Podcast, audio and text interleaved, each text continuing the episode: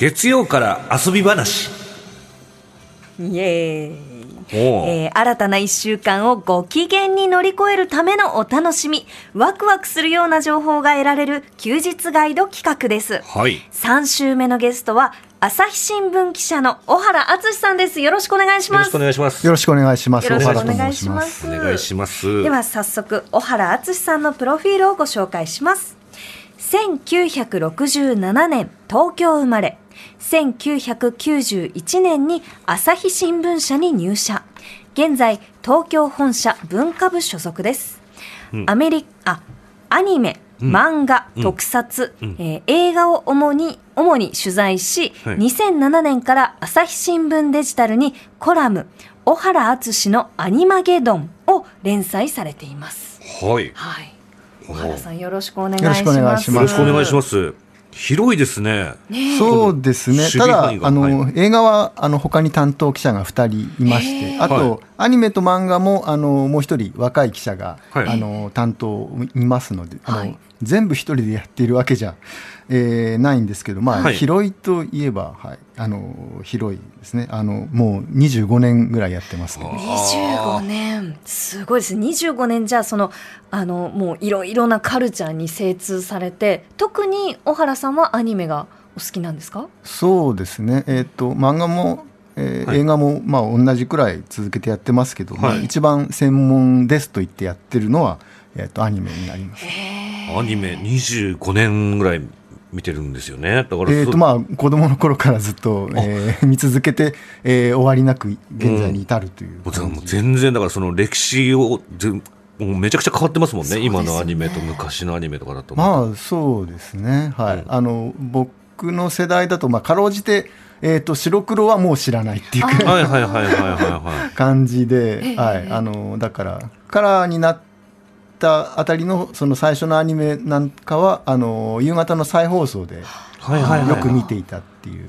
例えばどんな作品ですか？えっ、と例えばサリーちゃん。とかあ懐かしい。あ懐かしいですね。テクマクマヤコンテクマクマそれは秘密のアッあコちゃんこちゃんとかも見てたんですか？見てましたね。はい。ななんとなく夕方からあの、ね、あの再放送があるから、ええ。アニメをやってるとまあ見ちゃう懐かしいな例えば「アッコちゃん」とかだと、はい。その何回かリバイバルというかあ、あはいはい。の新しいバージョンができているじゃないですか、はい。そういうのはもうどのバージョンもご覧になってるんですか？えーっと途中だとやっぱりあの 中学生とか高校生大学生ぐらいになると、ええ。まあさすがに仕事でもないので、ええ。まあ、はい女の子向けはもう追わなく、あー、えーなるんですけど、はい。えーまあ仕事になるとまあ半ばあの職業意識があって、うんその、えーとえー今度の新しいプリキュアはどういうプリキュアだろうみたいなふうにしてまあ見るという。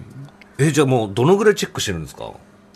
そのシーズンっていうか。ああ、はい。えっ、とだからあの今期もえっ、と新番組が60本近くはいはい。始まりまして、あの深夜にはい中心にドアってあるんですね。へえで大体あの今は13本あうん。の1クールであの終わるというはいはい。作品が多いので、はい。ですので4月と7月と10月と1月はい。の年に4回その新番組のはい。シーズンっていうのが来まして、はい。で大体50本ちょっとぐらい、えー始まるんへえはいはいはいはい。でそれの第1回は全部見ることにしてもうもう20年みたいな。じゃあ年200本以上えー、とそうですよね。まあただあの初回だけ見て、はい。あの多くのアニメファンも同じだと思うんですけど、はいはい。まあ、初回全部見るっていう人はそんなにいないかもしれませんが、まあはい。あのたくさんありますから、はい。全部には付き合いきれないわけですよね。そうですよね。なので、まあ、初回を見てとか事前に情報をこうなんか集めて、これが面白そうだなっていうのを狙いを定めて、うん。でまあ面白ければその継続視聴っていうんですかね。まあじゃあ毎週見ようかっていうふうに、えーしていくっていう。そうななんでするほどね。この漫画とかアニメとかもうその新刊というか新作が出るスピードもすごい速いじゃないですか。バーッそうとですねはい、うんそのバーッと出て。で菅さんはあの、はい。漫画もお好きですけど漫画好きです、はい。アニメの新作もご覧になりますか？えっと漫画で見ちゃってるやつは、はい。あのーあんま見なかったりもするんですよ、ええすごい好きな作品とかだとはい。見るんですけど、ええ。あの逆に漫画今アニメオリジナルってあるじゃないですか、ありますよね。そう。あの花とか、はい。もうアアニメオリジナル。あの日見あの花。たあの日見た花の名前を僕たちはまだ知らないって、はい。はいはいはい。もうあのアニメスタートだったんで、ええええええ。だからもう原作がないわけですよ。うんうん。だからそういうのはもう見るしかないじゃないですか。そうですね。そういうのは見たりしますなんかその小原さんがうん。たくさんのこうアニメを見る中でやっぱりこうピンとくるアニメとそうでないものあるじゃないですか。はい。その1話で見てピンとこれ追った方がいいなって思うポイントってどういうところをご覧になって判断してるんですか？ーポイントは正直あの作品ごとに違うので、ええ。よくわからないっていう感じうん。ですよね。ん。ええ。あのまあオリジナルだと本当に海のものとも山のものともわからないそうですよから、えー何がしたいんだろうって1話でよく分かんなかったりとか。そうですよね。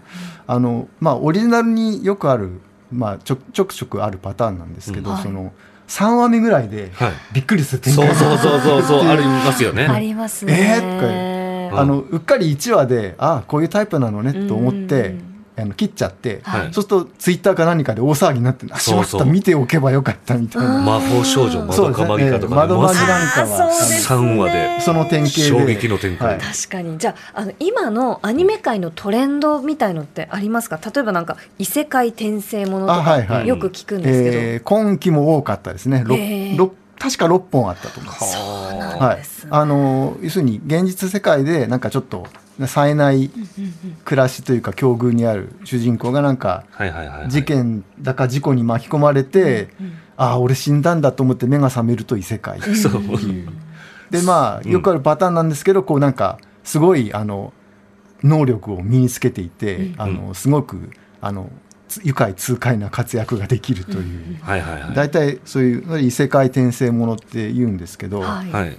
えーとまあ、最初にその、えー、とライトノベルの方で大勢力になって、うんうん。はい。それがそのアニメの方に、まあ、なだれ込んできているっていう感じで、まあ本当ここ数年というかまあマイクールごとに複数の作品がやってくるっていう。そっかまだブームなんですね。だって今年ね今回も6本始まったっていうことは。でまあ、近頃はあれなんですよね。その主人公がその異世界に転生してこれってひょっとして異世界転生かみたいなことを言って、うん。でその異世界転生なのにステータスがこれなのかよみたいなふうにこうああちょっと自分であの、えー設定とかに突っ込みを入れると。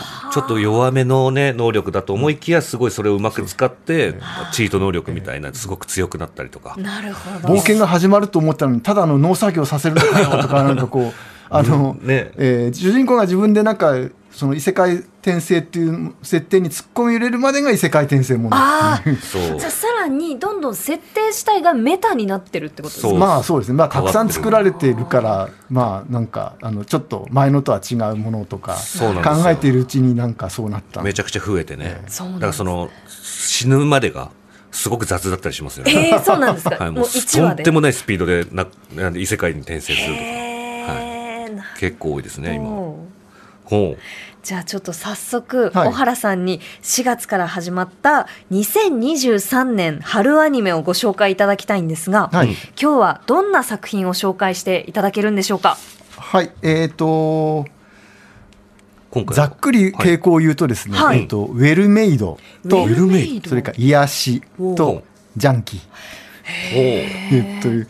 で一作目はあのこちらの、えっとスキップとローファーうです。はいキップとローハえっとまああの、ねえっと、アフタヌーンという雑誌で連載されているあの漫画が原作なんですが、そのまああのアフタヌーンですからあの少女漫画誌じゃないんですけど、まあ実質これは少女漫画だと、うですね。私は思ってうんまして、まああのイケメンも美女も出てくるんですけど、まあ何より特徴はその主人公の見た目がこの超地味っていううんそうですこねとですよね。はい。あの普通あの少女漫画で何の取り柄もない平凡な私がみたいな主人公が出てくるんですけど、はい。はいはい絵を見ると実は可愛かったりするんありですますよね。そうありますよね。うんええ。うん。それはあのまあそういうもんだよねと、えーしたもんなんですが、うん。このスキップとローファーはまあ本当に地味ですよね外見が。確かにね。まあ、ただあの、えー、と過疎地のというかすごい田舎の中学から東京の進学校に入ったすごく勉強のできる女の子で、えー T 大っていうふうに劇中で言うとまあ東大なんでしょうけど、はい。うんえー入って霞が関の官僚になってバリバリ活躍して、はい。定年退職後は地元の市長で町おこしをするというそういう。えーうん。人生プランを立てた上で東京にやってきた女の子っていうのがあの主人公。そうなんですよね。みつみちゃんねだからまあ要するに浮いたところなんざ一つもないわけですけども、うん。えーとまあ、そのこの子はその、えー鈍感なんだけど純朴で、でこうずれてるんだけどちょっとストレートな言動をしましてですね、まあ、それがなんというか周りの子たちをいい意味でかき回して、なんていうかみんなほぐれて素直になってハッピーな輪が広がっていく。すごい独特なんですよ。はい、これ漫画もねすごい人気ですよね。はい関西読んだことすごい僕も読んだことあります。はい。でこのやっぱりこの純朴なこのみつみちゃんがすごい独特な感性なんですよ。へえ。すごい変わってるっていう感じ、はいはいはいはい。でもなんだろうそこにみんなが癒されていくっていうようなねお話ですごい嫌な人が全然出てこないいいね。癒されるアニメになると思います。そうなんです、ねあのクラスメートの設定っていうか、あの造形が絶妙で、ねなんていうかこうすごくはっきりと嫌な子とか、あのそういう子は出てこないんですよね。なんとなくこうニュートラルな感じの女の子がそのちょっとだけこうなんていうかあの意地悪なところがあったりとか。はですごいこう派手な見た目の美人の女の子がこう実は結構あの気配りできていいいい子だったりとかですね。そうなんですよね。あの、うん。この辺がうまいんですよね。なんかこう漫画だから分かりやすくそのあのイケメンならイイケメンですごいナルシストでとか、なんかこう美人なら鼻にかけて意地悪でみたいな、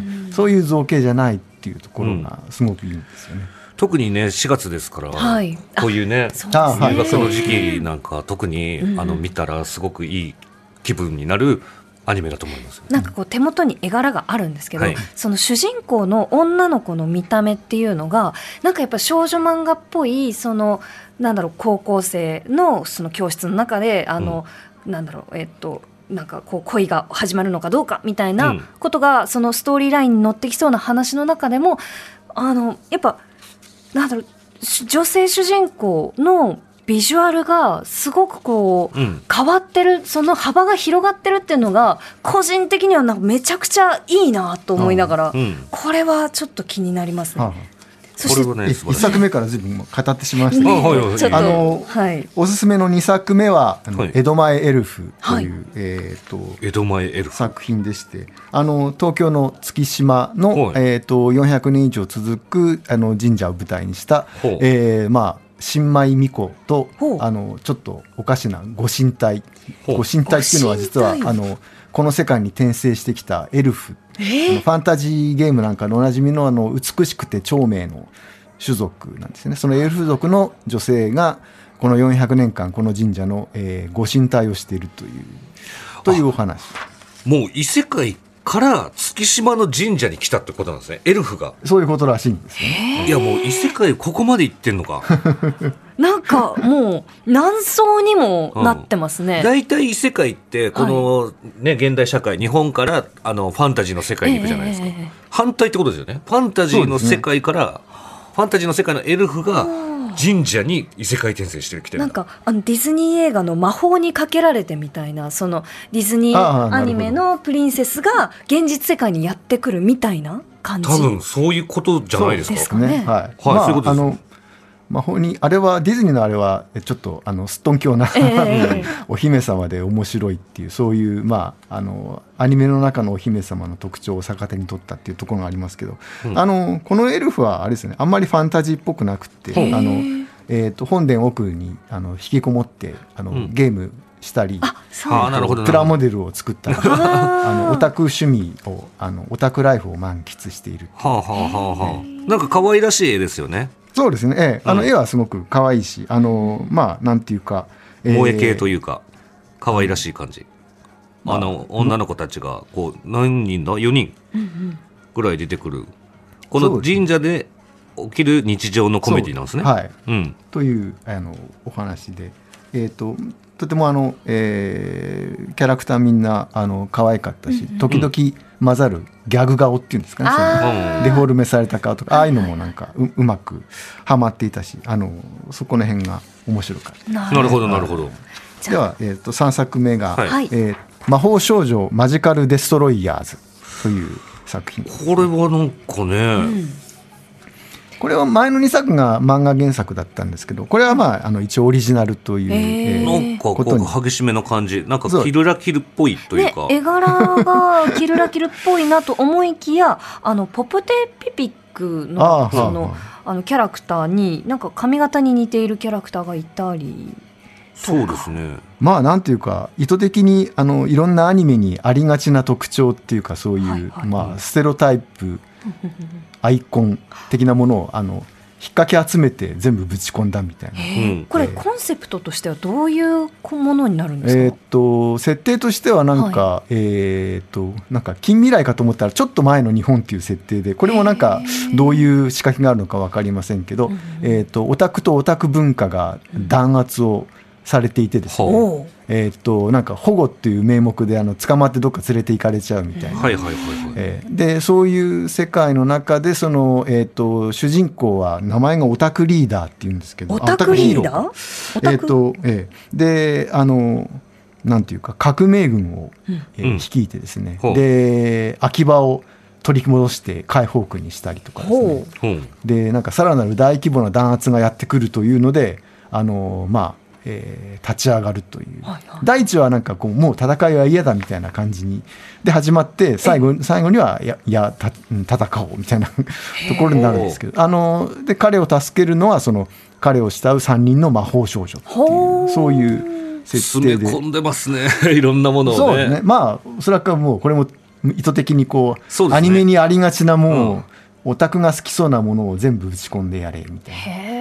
そうですね。もう本当おもちゃ箱ひっくり返したかのようななんかすごくそうな感じ。そうです。カルチャーがなくなっちゃってるんだ。オタクっていう。ねこの世界では。まあだからあのゲーオタドルオタ、うん。あの鉄道オタと何でもいろいろとこう取り揃えてるらしいので、うんおそらくはなんかそっちの方のネタもいろいろあの取り込んで、あのやってくるんだと思います。なるほど。はあなるほど。でそれやったら捕まっちゃうんですねそれをなんかこうこういうふうになんか例えばじゃああのアイドルのライブとか行ってダンスとかしてたらみんな捕まってしまうそうそういうそそのものがもうもうなくなってるんだ。ないなくなね。あなるほど。それを取り戻すっていう話だ。そうなんです。なるほどなるほど、まあ一種のデストピアですよね。ああなるほどなるほど。ありがとうございます。ありがとうございます。じゃあ続いての、はい。えーっとまあ、これはちょっと別枠っぽい感じなんですけど、はい。まあ、あのポケットモンスターの、えー新シリーズということで、あの皆様おなじみサトシとピカチュウがあの26年間、えー主人公をずっとやってきたんですけど、えー26ついにあの 主人公は交代ということになって、はい。あのリコという女の子とロイという男の子があの主人公にということになりまして、うん。あのこの間、えー、と放送された初回はまだロイ君は出てこなくてですね、はい。あのリコのお話だけで、えーまあなんていうか、えー全寮制の学園にやってきた彼女があの、まあ、学校でどうやらあのポケモントレーナーの,、えーのことを学ぶうん。ということらしく、あのパートナーのポケモンをうん。えー紹介されているか組んでって学園ものになるのかなと思ったらそこにこう、えー怪しいグループが現れて彼女を、えー襲撃したら今度はうん。空からなんかリザードに乗ったお。なんか謎の男が現れてその彼らとバトルを始めて主人公巻き込まれてで空に連れて行かれてっていうえー。そういうそういう話でキャプテンピカチュウっていうのも出てきてとキかャプテンピカチュウ？あのおなじみのピカチュウがそのなんていうんですかねあの飛行飛行士？うん。飛行士っていうかな、まああの帽子をね。パイロット？パイロットの帽子。うん。をこうかぶってるみたいなまあ飛行船のキャプテンなんですか船長。ピカチュウがですか、ピカチュウ。えあえのこう操縦席っていうかこうソソーダリンのこの前にデーンとこう座ってこのこの通り腕組みしてドーンとこう座って、えーキャプテンなって呼ばれてますから。かわいいですね。なのでこうで繊細な主人公っていうのがまずこう新鮮で、うん。戦うのが嫌いとかね。そうなんですはい。ね、内気で繊細な主人公っていうのが まずこうポケモンにしてはこう新鮮なわけで、なるほど、えーでなんか空への旅とかはい。行っちゃうし、えーなんか敵敵なんだと思うんですけど、そのグループもちょっとかっこよくってクールだったり、は ちょっとじゃあこの4作、あのご紹介いただきましたけど、はい。小原さんが一押しの1本を選ぶとしたらどれになりそうですか？個人的な推しのそうです1本、ね。どうどう化けるかわからないっていうところがそのオリジナルの楽しみで、まあ、マジカルデストロイヤーズなんですけど今のところ出来が素晴らしいなと思うのは、はい。あのスキップとローファー。略してスキローなんですよね。はい。あのなんていうかこう仕草とか、はい。あの服の表現とか、まあ、表情とかもすごく丁寧にアニメートされていて、まあ要するにお芝居が細やかうん。なんですよね。あのこう色使いとかなんかもあの綺麗ですし、はい。だからいや原作はなんかもうちょっと地味だったはずなのになと 思うんですけどまあ。なんかこう初回からなんか1.5倍増しぐらいにキラキラした世界になっていて。へいやねもうちょっと世界も主人公も地味なはずだったんじゃっていう感じが。なんかこうやってアニメのいいとこですね。あの色がついて、動いて、はいはい。あの声がついて、っていうのが多分すごく良い出来なのがスキップとローファー。そうですね。色と動きと声と音楽がついてしまいますので。でもなんかよりこうキャラクターの生き生きした感じっていうのをなんかめでるというか、うん。その生き生きしてる教室の中に入ったみたいになれそうですね。そうですね、ええ。まあだから漫画だとねこのこの子で本当に主人公で どういう話になるんだろうみたいなそろりそろりっていう感じでなんか始まったような感触があったんですけどね。あのこれしょなるほど。アニメとちょっと印象がなんか違うなっていう、えー感じがしましたね、だからまああの原作付きのそのまあある程度人気がある原作はいはい。をまあアニメ化にするっていう時まあおそらくはその原作のその勘どころっていうんですかね、そのえっ、と要所要所を抑えつつまあなんとかもう少しこう広いうん。人たちに見てもらいたいっていうので、まあ好感度とか見やすさみたいなのを、うん。まああのちょっとあの強力にしたというか強化したっていう。ということなんだろうと思いますよね。あのちょっと前までやってたあの、はうるせえやつらのはいはいはい新しいシリーズ、それも同じように感じましたね。なるほど。わあすごい見やすく見やすくうん。なんか好感度よくっていう仕上げたんだなっていう、そういう感じがしました。うわ、気になるなと俺も。カンさんこれ見たいなっていうのどれでした？なんかやっぱり、でもちょっと気になったのは、魔法少女、マジカルデストロイヤーズ。これ気になりますね。これはだからその、あの原作がないということでオリジナルということでやっぱりちょっと気になりますね。どんなお話なのか。なんか作画とかもすごそうな感じ、ねえこれなんかビュンビュン動いたらかっこいいだろうなっていう絵柄ですね。そうですね、うんうん。レンゲさんはなんか気になったのあります？私もその小原さんが推していたスキップとローファーと魔法少女マジカルデストロイヤーズ両方すごい気になるなと思って、これないやちょっと一本選べないんですけど、うん。でもまあせっかくこの今春ねあの始まったタイミングで見られるので、まずちょっと両方1話ずつ見てみようと思いました。スキップとローファー漫画読んだことあります？漫画少しだけあの、うん。読んだことがあるんですけど、はいはいはい。あこれ面白そうだなと思ったの多は分ねめっちゃ面い白いんですよ漫画。今何巻くらいです今か何考えなんだろうな、うん。でもやっぱりこのアニメではい。そうやって動いて声がついて音楽がついてってなったら、まあ多分本当にすごいいい作品になると思うのそうでですよね、、はい。やーこれはどれも本当に見たい春アニメばっかりでした本当に、うん。小原さんありがとうございました。ありがとうございます、はい。小原さんお知らせなどはございますか？えー、とあの、えー冒頭の紹介でも、えー取り上げて、えーいただきましたけども朝日新聞デジタルで、えー小原敦の「アニマゲドン」というコラムを、えー毎週連載しておりましてもう15年以上やってますので来月800回に、えーなります。おめでとうございます。おめでとうございます。今日最新回がアップされましてその、まあ、アニメ新番組について、えー。っとまあえーいろいろと、えー語ってまして、はい。来週はあのースーパーマリオブラザーズ・ザ・ムービおーにしようかなと。気になってえました、えあのプロデューサーにインタビューするええ予定なので、はい、そういうような、はい。えーことであとあれですね、あの映画の方ですと、はい。あのちょうど、えー、一昨日か、えー、と北野武監督のはい。はい。新作「首」の会見を取材しましたけおーどあのカンヌで上映もされますが、えー私カンヌ映画祭にも行ってまいります。あすごい。ありがとうございます。気になる方はぜひ朝日新聞の中で、えーそれか朝日新聞デジタルの中で、えー小原敦のアニマゲドンなど、えー連載見てみてください。以上、朝日新聞記者小原敦さんの月曜から遊び話でした。ありがとうございましりがとうございま。した。